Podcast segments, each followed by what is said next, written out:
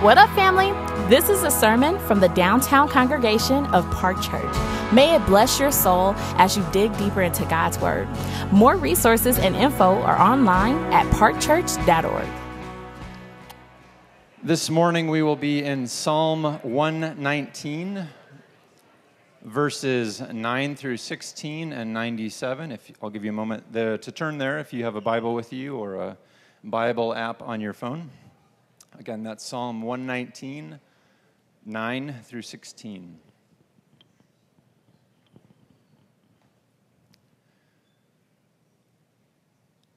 How can a young man keep his way pure? By guarding it according to your word. With my whole heart I seek you. Let me not wander from your commandments. I have stored up your word in my heart that I might not sin against you.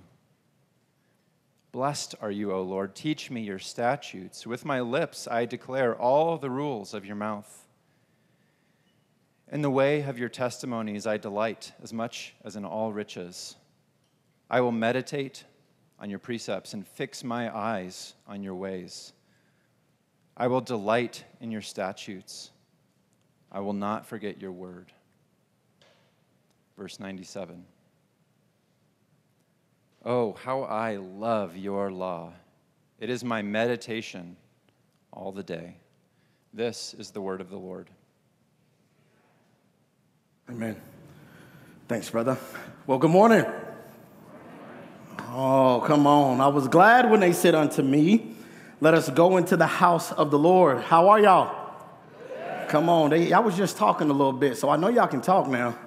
You know, but um, no, um, for those who are in person and those who are watching online, man, it is a joy and honor um, to be with you all today. Um, for those who are new, my name is Miguel, and I have the privilege to serve on staff as one of the pastors here. And so um, today, we're going to continue part two of Psalms 119. Psalms 119 is 176 verses. And so, what we decided to do over the last couple of weeks or three weeks is to break them down thematically to try to grab the essence of what this text is saying by and large. And last week, Pastor Matt uh, preached us happy and talked about God's word over us, how it's authority. And this week, we'll talk about how it is God's word in us, meaning how we meditate on it. What does it do to us as we meditate on God's word? And then next week, we'll talk about what we do with God's word. Um, but today, we're going to talk about meditation.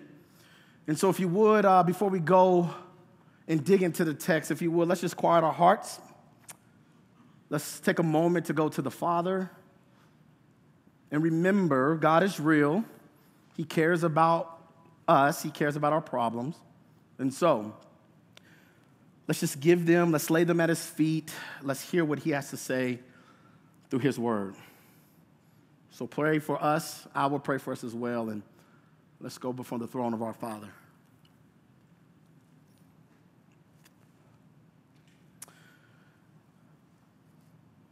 God, um, Lord, it's, it's simple today. I'm just asking for you to show up as you always do. Life has a way of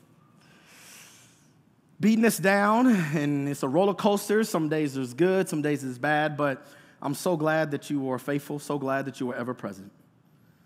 And I pray, God, that as we sit and learn about meditation, that you would just speak, that you would rebuke, that you would encourage, that you would bring life from dead places. I pray, Father, that people would see you differently, surrender their life to you differently all because knowing that you are good. And what you have to offer, what you have to offer, which is yourself, is better than anything that we can ever imagine in this world. So, all of our worries, all of our cares, Father, we lay them at your feet. We come and sit to find rest in you. Have me not be seen as a entertainer, but one who stands before you proclaiming your word. Let the words of my mouth and the meditations of my heart be acceptable in your sight, O Lord, my rock and my redeemer. And as one church, we all together said, Amen. Amen. Fuel. Fuel. It's material that burns to produces power. Fuel supplies power for things to run, things to go. Small or big, whether it's a, a power plant or whether it is a little small motor, you need fuel for it to go. Fuel, it causes things to burn more intently. It sustains, it inflames. That's what fuel does. So I have a question that I want to ask you is what is your fuel? What is your fuel? What sustains you? What energizes you? What propels you forward? What ignites in you? What is it? What strengthens you? What gives you the energy to move day by day in situations, whether at home or in the marketplace or in the grocery store? What fuels you? I believe whatever your fuel is, is what you meditate on. What you meditate on is your fuel. Believers and non believers alike in the room. Whether you say, Thus says the Lord, or whether you're on the edge, I don't know if I believe in God, believers and non believers, we all meditate. We cannot not meditate. The question is, who or what are you meditating on? That's what the real question is because whatever you meditate on, it fuels you for life. It sustains you, it gives you power, it comes out and helps govern your life. And here's the danger when we come to this text that when we do not meditate on God, the danger that we all alike is that we hinder and limit the experience, experiencing transformation through Jesus Christ. And so it's really simple what I want to preach today. It's real simple here. And, and it comes down to this here is that what you meditate on, excuse me, when you meditate on God's words and his ways, it brings transformation from the inside out. It produces transformation from the inside out. Meditation is not a foreign concept to us in this world. In fact, meditation, the mindfulness industry, is actually a billion dollar industry and projected to be $2 billion by next year. It says nearly 40% of Americans meditate at least once a week. 14%, um, somewhere between 14 15% of our global population meditates once a week. Anywhere between 300 to 500 million people. What am I saying? Meditation is important. But the question is how you meditate and what you meditate on, excuse me, is what really matters. Here, in its simple form, meditation, it is to contemplate, it is to reflect, it's to ponder on, to think about. And remember, I told you, whether you're a believer in this room or you're watching online, believer or non believer, we all think about something. We're pondering something. We're reflecting on something. And what we reflect and ponder on and meditate, get this, it drives us, it shapes us in all aspects of our lives. Now, I want to talk about meditation in, in, in, in this form. Meditation in itself, the tool of meditation, is not bad in itself. Okay? Walk with me here. We're going to get to the text. We're going to shout in a little bit. Just walk with me. Meditation is not bad in itself. See, because there, there is the thing about when you, it, when you meditate, it is paying attention or this mindfulness. You want to pay attention to your attitude. You want to pay attention to what you feels, to what you feel. What, what stirs you? What, how, do you, how are you in that moment? So I'm not saying meditation in itself is bad, okay? Because it is, it's good to have awareness. It's good to know what makes us tick and when we're angry, when we're frustrated, and, and, and get this. And then when we experience frustrations or overwhelming time to, to calm our hearts down, right? So we won't go off on somebody, right? Y'all done been there before? Somebody done took you there and you just, Jesus? That's all you got to say. Because in about five seconds, they say one more thing.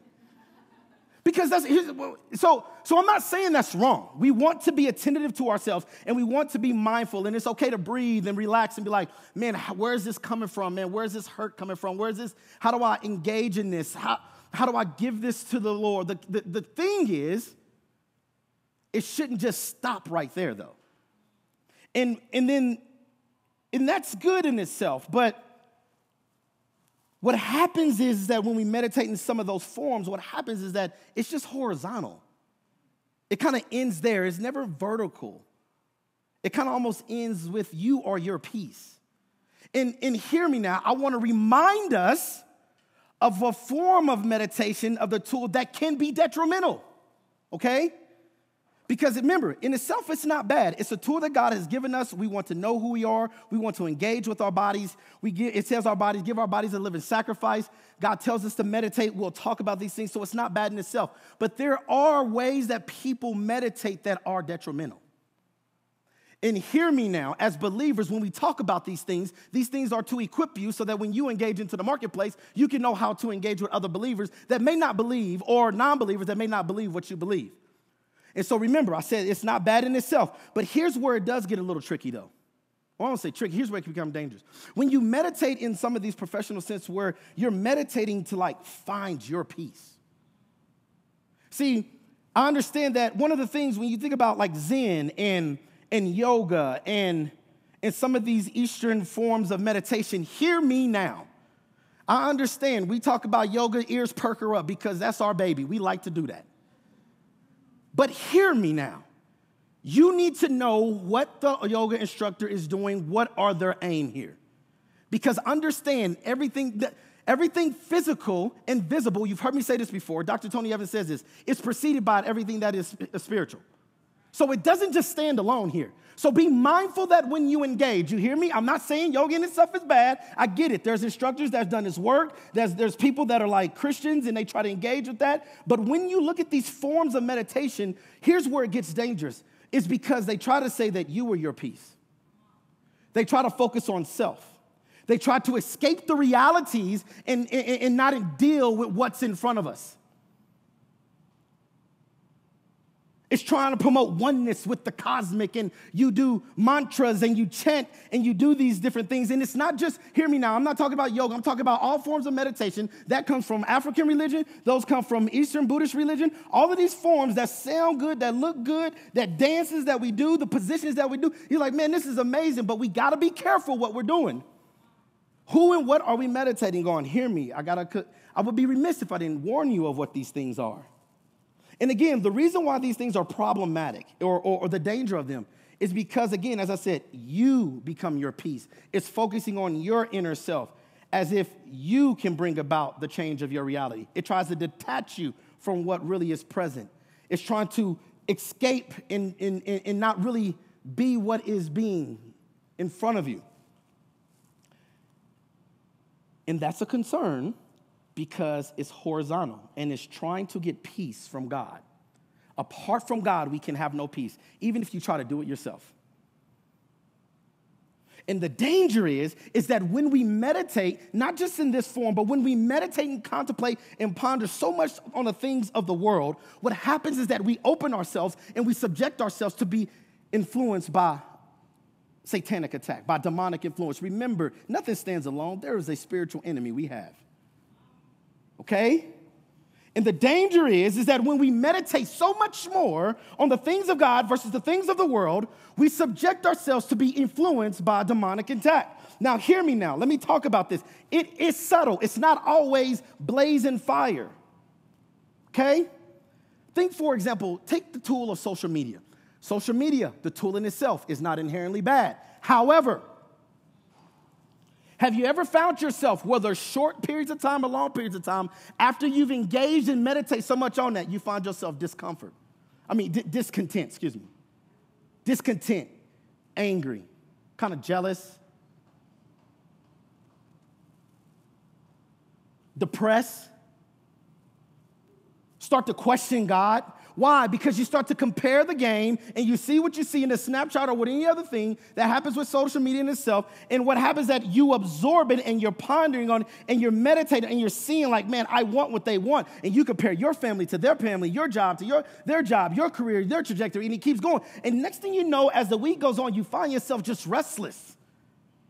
Why? Because, and hear me, I just use social media as a tool now because that's something we all can relate to. Even my mom was on social media. I said, What is said, this? Is of not of God. How does she get on this? This is this is for my people, younger generation. No, but I say that because we can relate to it. But take anything that we meditate and we ponder on so much so to where it fuels us, to where it shapes us. Think about it. And the enemy wants that so bad because for the non believers, the enemy wants to do, here's what, here's what he wants to do. He wants to do everything he can so that you don't submit your life to the Lord, so that you will not confess that Jesus Christ is Lord. Because when you are not part of God's family, you're part of Satan's family because he's your father. You don't just get to be in the middle, okay? Now, and so if for a non-believer, he wants to not, he doesn't want you to be adopted into to the kingdom of God. He wants to do everything he can to hinder it. For the believer, he's look, he knows he can't snatch you out of his hands because the Bible tells us that. Because we are guaranteed through the Holy Spirit. The Holy Spirit was given as a pledge promise and our fate and seal once you put your hope and faith in Jesus Christ. However, when we live here on earth, the enemy, how can he? He wants to do everything he can to create distance between you and the Lord. He wants to cause the separation as much as he can. And why is this so important? Because get this, you cannot serve two masters. You can't meditate on two things equally.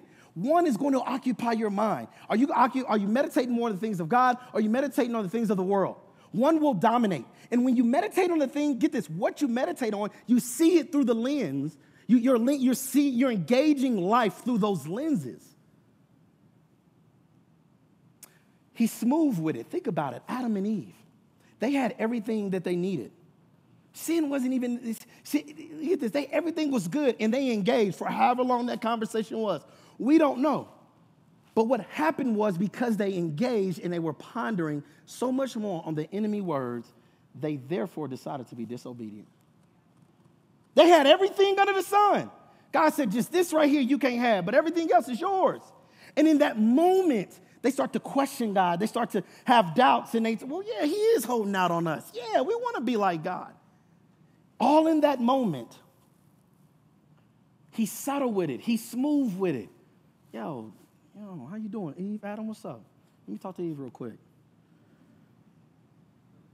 Yeah, did God really say? I'm just saying. He's subtle. It's not, and get this, he did the same thing with Jesus, but Jesus models for how we can engage in this and how we can act because Jesus was tired, he was tempted, he's coming off 40 days of fasting, and he encounters Satan just like that, and Satan tries to give him all the things. I'll give you the world. I'll give you here. Bow down to me. And Satan and Jesus, every time he engages, he says, "Hey, it is written. Man does not live by bread alone, but every word that proceeds from the mouth of God." Why is that? When you look at Jesus' life, from that moment even on, he's modeling for us how we ought to engage, how we ought to meditate as we live life. Okay. Now, biblical meditation, you know in itself is really in its simplest form it's fulfilling it's being filled with god's words and his ways. And there's two words there's two hebrew words that actually uh, uh, uh, defines or break down what meditation is. You have this hebrew word bear with me i'm not a hebrew scholar i think it's called like psych psych psych s-i-a-c-h don't laugh you don't know hebrew neither just like me it's all right it's all right.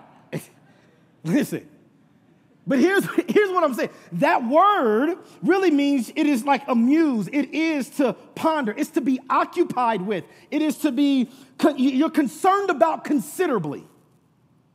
You're occupied with, you're concerned about considerably. And then you have this other word, I know how to pronounce this, haggah. There you go, come on. Haggah, which is like a, a mooing, a growling. It's like an uttering of sounds. It's like that of a lion that growls, and hear me, not a lion that growls that's trying to get its prey, that's trying to go hunt, but it is, it is the, the growling of when the lion gets its prey and is eating, it is one of satisfaction. It's like he growling, it's like, oh my gosh, This is so good. And y'all been there, whether it's your wives, your mama, your daddies, your spouse, your good friend, a restaurant, you go take the dip of the, you get the food and you eat it, and you're like, oh my goodness. Mm. Lord, today this is so good. Blessed. Because you're growling, it's a satisfaction. And that's what meditating, when we meditate on the things of God in the way of God's words, is that it is satisfying. Oh, it is good. We contemplate on it here. And so, hear me, to kind of wrap this up, what we're saying is that meditation, from, his, from a biblical perspective, involves pondering, being occupied, concerned about considerably of God's words and deep reflections on his truths. Get this, why? Because it is the chief concern and source of life. Donald, Donald Whitney, in his book Spiritual Disciplines, talks about Christian meditation. He says it this in his way meditation is deep thinking on the truths and spiritual realities revealed in Scripture for the purpose of understanding, application, and prayer. Here's what I want to draw to your understanding when we talk about world versus world, this worldly meditation, mindfulness versus how God calls us to be mindful. When you think about the world's aspect of meditation in itself, regardless of what form it does, it does not produce a peace at the end of it. It's like candy. Candy can give you satisfaction for a moment, but it's not good for a long term. It's not even good in the moment sometimes. It's, it's not real good nutrients. And really, when you think about it, it's like this emptying of self, and you escape your reality and you find your peace. And, and hear me, remember what I said. It's okay to be self aware, it's okay to understand what caused you to tick, because the Bible tells us that we ought to pray without ceasing. The Bible tells us that if we are weary and need, uh, uh, and need help, we to bring it, and He can find rest in Him. So He's telling us to take our problems with us. So if you don't know what you're feeling, you don't know what you're experiencing, then, then you can't take, take it to Him here. Do you see what I'm saying? But here's what happens is that this is emptying and this doesn't really fulfill. And the object of your meditation really is not life producing, it's not life transformation. But when it comes to God's word and God who He is, that is fulfilling. It's the object of your meditation. That's why I say, who or what do you meditate on? Hear me now, because look, meditation in scripture, it points to the object of God in Psalms 19 alone, there's other places, but in Psalms 119 alone, here's what you see. You see the word meditate that's connected to God. In verse 13, you meditate on his rules. Verse 15, you meditate on his ways. Verse 12, you meditate on his statutes. Verse 27, you meditate on his wonderful works. 48, it's his statutes. Verse 47, uh, 78, it's his precepts. Verse 97, it is his law. 99, it is his testimonies. 148, it is his promises. We see that it also we meditate on his on his um on his promises as it says. We meditate on his unfailing love as Psalms uh, 48 verse 9 talks about you see here, meditating on God, is meditation is on the object of it is, the one that can sustain you, the one that can give you a perfect peace in trouble, the one that can propel you, the one that can make a way out of no way, the one that is able to produce life and transformation like no other because he himself is life. Okay? Romans, hear me out. Here, look at, look at this real quick. Here's why this is important. Romans chapter 8, in this section, it talks about being uh, uh, the life, the life in the spirit. But in Romans chapter 8, and particularly starting in verse 5, here's what this says in verse 6. It says, For those who live according to the flesh set their minds on the things of the flesh, but those who live according to the spirit set their minds on the things of the spirit. Here, verse 6, for the mind, excuse me, for to set the mind on the flesh is death, but to set the mind on the spirit, get this, is life, okay? And peace. Don't forget that. Then it goes on and says, You set your mind on the flesh, it is hostile towards God, for it does not submit to God. Here it is, it does not submit to God's law. So remember, last week we talked about submitting. Pastor Matt talked about submitting the authority of God, how we ought to submit our life to it. But if you're meditating on the things of the world, so much so, it's going to be hostile toward God. Here, let me flush this out when it says the, med- the mind of the flesh. What are we talking about? It is to think about and constantly desire the things of the world. What does that mean? It is to think of the ways of the world in which it's, which ultimately the world in its unbelieving ways. That means you think what is important, you pursue what is what you pursue. and, and, and I do what to do. I go find my peace, all discarding the will of God. And we live in a time in a world where we says, you can't tell me my truth. We live in a time where it says your truth is your truth. Newsflash, if your truth ain't God, then it's off. If it's not his word, it's off. If it's not his ways, it's off. Okay? So, what is your fuel? What do you meditate on? Because here's the thing meditation is cultivation. Meditation is cultivation. Meditation is worship in which is cultivated. And it's cultivated by what is on the thrones of your heart. What is on the thrones of your heart will come out. Because the Bible says, out of the overflow of the heart, the mouth speaks. And hear me now, what we meditate on has so much implications because it dictates our behavior. Are you consistent where you go? Here's what I mean there shouldn't be a difference between you at home versus you in the marketplace. It shouldn't be a, it shouldn't be a difference whether you're out in public or behind closed doors. Hear me. How do people experience you on a consistent basis? Now, I'm not saying we all got off days, right? We're frustrated, it's hard. I'm not minimizing that. But consistently, what, what, what is produced? What comes out that fuels you? Hear me. Let me, let me ask. Oh, what is it that cultivates in you? Is it peace? Is it joy? Is it kindness? Is it self control? Is it forgiveness? Is it grace? Is it mercy? Or is it jealousy, anger, division, pride? What we meditate on, hear me, and ponder about shapes us so much deeply. What are you meditating on? Are you meditating on just to try to prove your way?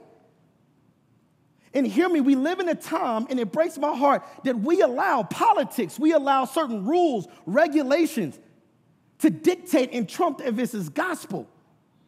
And it's heartbreaking because we view people less than because they decide to be careful or they think a certain way. What happened when the scripture says, hey, engage your brother as a weaker brother with love, with grace? Because hear me, in those moments of frustration, when disagreement happens, because it will happen, or when life happens, what is in you is going to come out. So what you meditate on your downtime, on when you're when you're when you're relaxing, when you're polit- here, it ha- it's so important. We think it's not a big deal, but what we passively meditate on, what we actively meditate on, it shapes us deeply. And it's how do you engage life through those lenses here?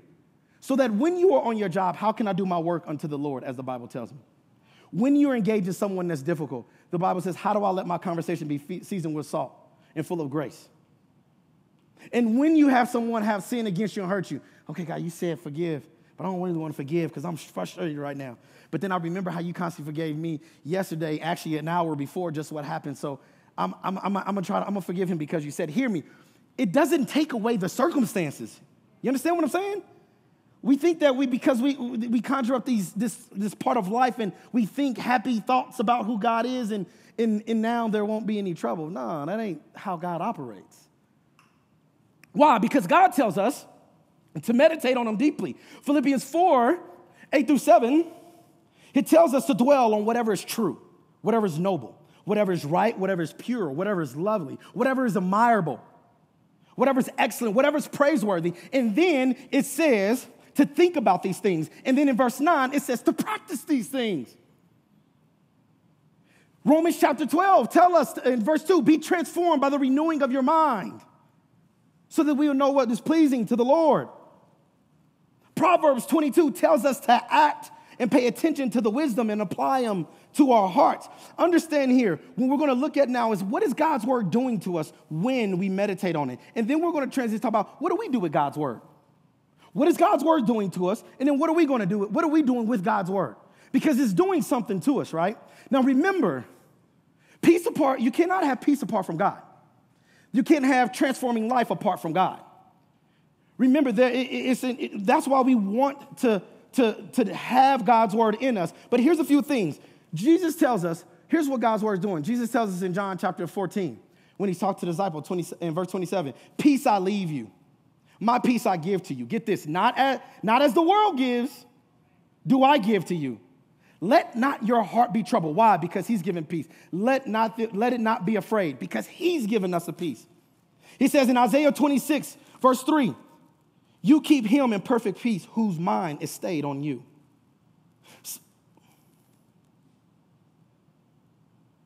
Psalms 46, verse 1. God is our refuge and strength, a very present help in trouble. Therefore, we will not fear though the earth give away. Matthew 11, come, all those who are weary and burdened, and I will give you rest. Strength to, the, to endure in patience. It says in Colossians 1 11, being strengthened with all power according to his glorious might so that you might have great endurance and peace. God's word, when it's in us, it is renewing us. It is being transformation. It's producing the peace, the comfort, the rest, the endurance, the joy, the freedom from sin, the freedom from being under the bondage of sin. But oftentimes we desert and we leave so quickly when God is working in us. We don't want to dwell with Him. And we, and even if we do, we don't give them all of our heart as we will see. We, it's like a house. We open up the door, but we say, God, you stay in the living room. You can't come in these closets. Come on, you know how it is when people come over, you just throw stuff in the closet because you don't want them to see the dirtiness of it. We do that sometimes. Hear me, it's like, a, you know one thing that's fascinating about a, a Chinese bamboo tree? Here's what's fascinating about it. What's fascinating about a Chinese bamboo tree is that it can take four to five years, sometimes longer, before it sprouts to the ground, which is fascinating. So that means that when you plant it, it doesn't just automatically do it. What it's doing is that the roots are getting deep and it's growing and it's getting nourishments underneath there. And then at the right time, it cracks through the ground and then it grows insurmountably. Heights that are like no other every several, you know, feet upon feet every couple weeks. And what happens is oftentimes God's word is working in us. Oftentimes we microwave his word and we want to see results right there, but it's in us. When you dwell, when it's residing in you, when it's marinating, get this, it's going to produce something that comes out. That's why it's important to meditate on his word. So, what are you doing with God's word? What are you doing with God's word? Again, Pastor Matt talks about how we ought to keep God's word, how we ought to submit under the authority. And that is, that is woven throughout out here. But when you look at verse 9 of, uh, of Psalms 119, here's what it says. Verse 9 how can a young man keep his way pure? This is what we're doing with the word now. By guarding it according to your ways. Then look at verse 11. I have stored up your word in my heart that I might not sin against you. Why is this important? We ought to guard God's word in our heart. We ought to store it up and keep it like treasure, as the NASB says. It's like treasure here. And what we do know, and what Matthew 6, 11, uh, Matthew chapter 6, 21 says that for where your treasure is, there your heart will be also. Okay? And so you keep God's word so that it can, so that you can live holy and pure in a way that you could not apart from it. It's, it's treasure because it's valuable, because you don't want to lose it because it is the fuel, it is the source that you need to sustain, to move forward. Understand, living holy, living pure, so that you might not sin against Him. Because we're sinful beings. We're gonna want what we want, when we want, the way we want it, and how we want it. But we see here that we are to guard it according to our heart. In verse 11, we are to store it up in our heart. Why? So that we won't sin against God and pursue the sins and the things of the world that are not pleasing to the Father we see in verse 10 where it says, For verse 10, it says, With my whole heart I seek you. Let me not wander from your commandments. There must be an acquiring of God with our whole hearts. Whatever is on the throne of your heart, you will relentlessly pursue. He says, the psalmist says, with my whole heart. I seek you. We can't just sprinkle in a little bit of this and think God's going to work. We have to dwell. We have to be with Him. We have to ponder, consider His ways. Because get this, you will be tried in life in how we think of His ways and when it's in our heart. Help me, Holy Spirit. Man, there's ways that you respond that you know, had it not been for the Lord, oh, I would have responded so differently. And even when you do respond in such a way, you respond in a way that's God honoring, but deep down inside, you're like, mm, I want to respond so differently. But my God tells me, I must forgive, I must love, I must be patient here. Look at verse 13. It says, With my lips I declare all the rules of your mouth. It says, With my lips I declare all the rules of your mouth. And in Psalms 46, it says, I will also speak of your testimony before kings and shall not be put to shame. What does that mean? That means that when we have God's word in us, when we meditate, ponder on it, consider it, meditate considerably on it, and view the world through the lens of the gospel, through his kingdom agenda, therefore, what's on my lips will give me the boldness and the courage to be able to stand and say things boldly when they're not popular. To be able to get this in a God honoring way, not to be divisive and, and, and, and, and, twist and manipulate God's word. No, but it's like Daniel when he didn't want to bow down and worship those other gods, they threw him in the lion den, right? But it's willing to say the things of God that are true and loving and get this and allow God to work and not be afraid of the consequences that come. Many of us, myself included, we are so tempted to renege on God's word because we might not get a promotion. Oh, well, I might get excluded from this social, social group if I say this. Knowing all the while what's stirring in you, you're like, man, that's really not God's word. Mm. What we see in verse 15, it says, we fix. It says, I will meditate on your precepts, and I fix my eyes on your ways. Meditating on your precepts, and I fix my eyes on your ways. It reminds me of Colossians 3, where it says, Set your minds on things above. What you meditate on, what your eyes are fixed on, is connection to your meditation. And get this when you look at it, it says in verse 16, I will delight in your statutes. I will not forget your word. When we're meditating on it, when we have it fixed our eyes on it, it we won't forget it because it is occupying us considerably. Because we know there's a source in His word. This is life. It gives me the ways how to live and how to move. And then get this, and when I forget, I can go back. And then when I don't know where to go in the word, or if I don't have the word with me, I got my brothers and sisters in the faith that can remind me of the word. Because in 97, it says, I meditate on it all day. Here's what's so beautiful about this is that even if you don't have the word with us, even if you don't have the word handy, which we all got it on our phones, we got the Bible app, but even if you can't use it or you forget it, he says, I meditated on all day. What that means is that no matter where you go, God's word can be with you.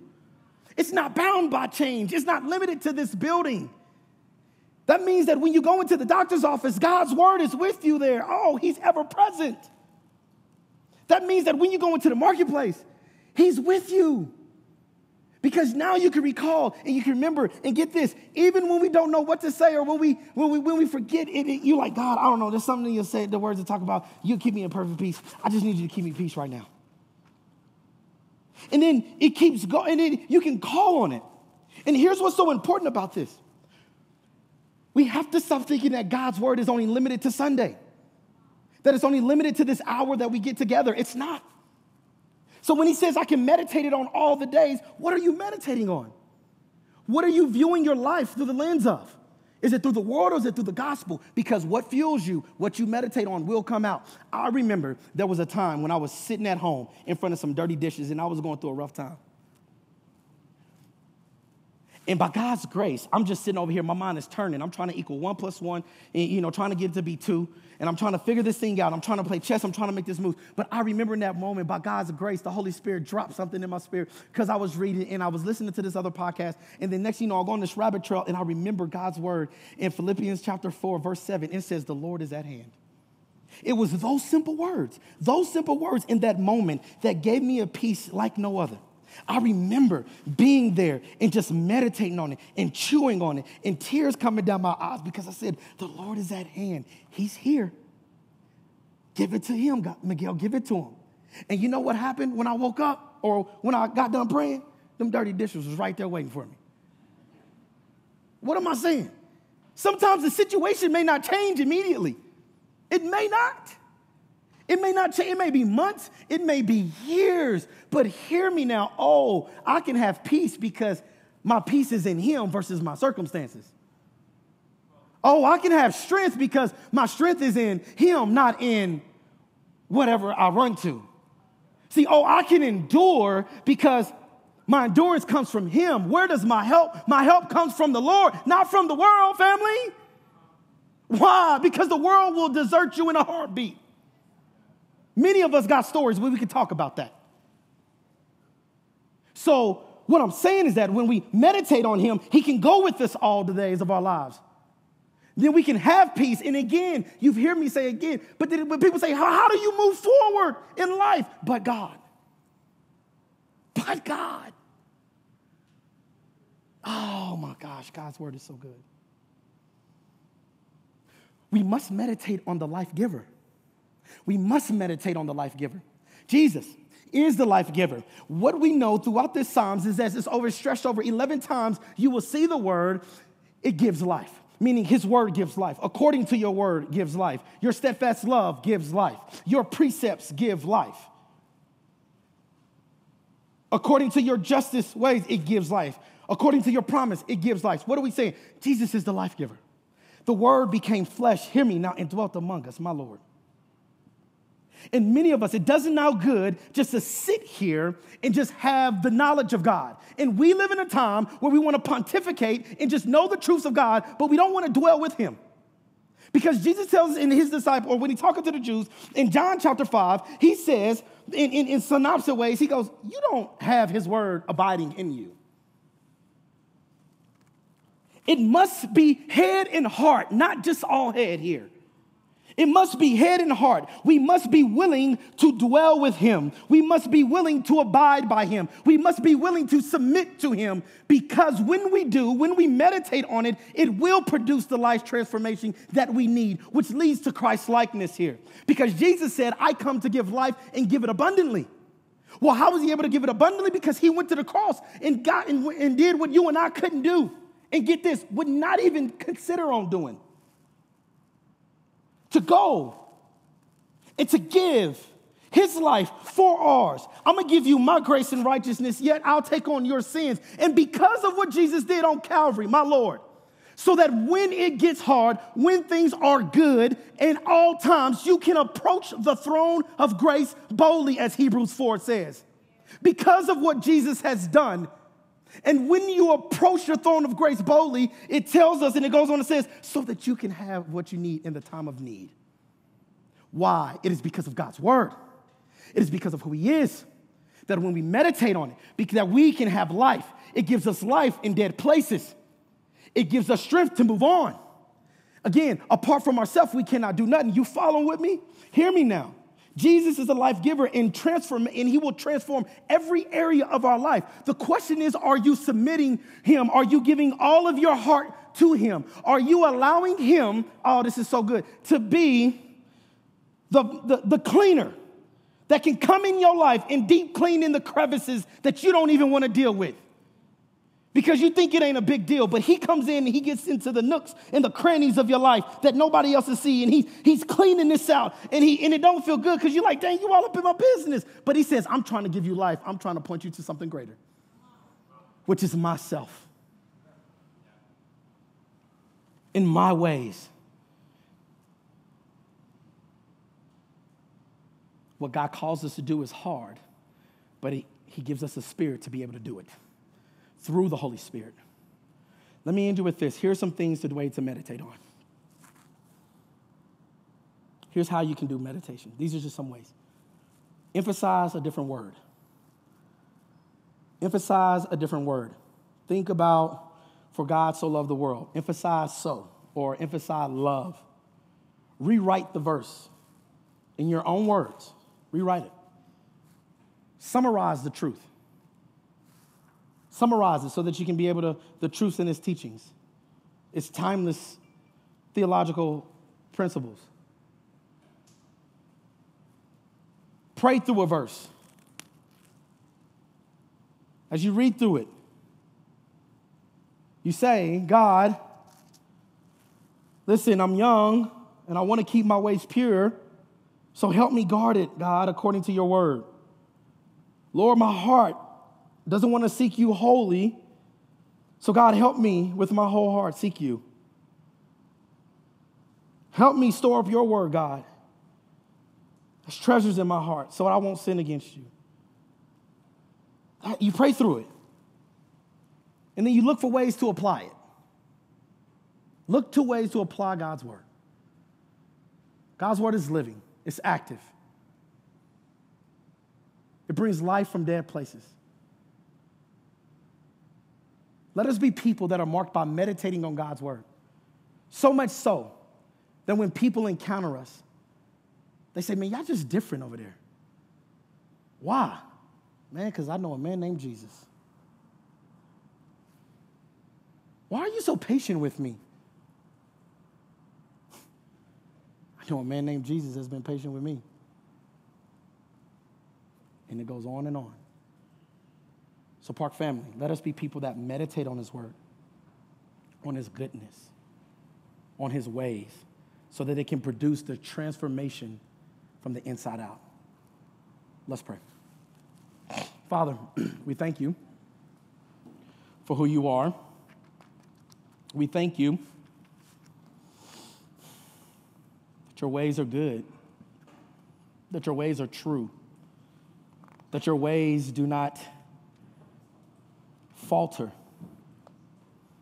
God, I pray that we will be people marked by meditating on you. So give us the strength igniting us the fire to meditate on your words, to contemplate and to consider as a source of life and transformation. Help us see life through the gospel so that the overflow of our hearts will be spoken from our mouth, glorifying you in the way that we speak, the way that we act, the way that we think, the way that we move. We love you. We thank you. In Jesus' name, amen. Thanks for listening. Park Church exists to make disciples of Jesus for the glory of God and for the joy of all people. If you enjoyed this, make sure you share it with someone. We'd also love to hear from you on social media. Find us with at Park Church Denver. Lastly, more resources and info are available online at parkchurch.org. Peace and love.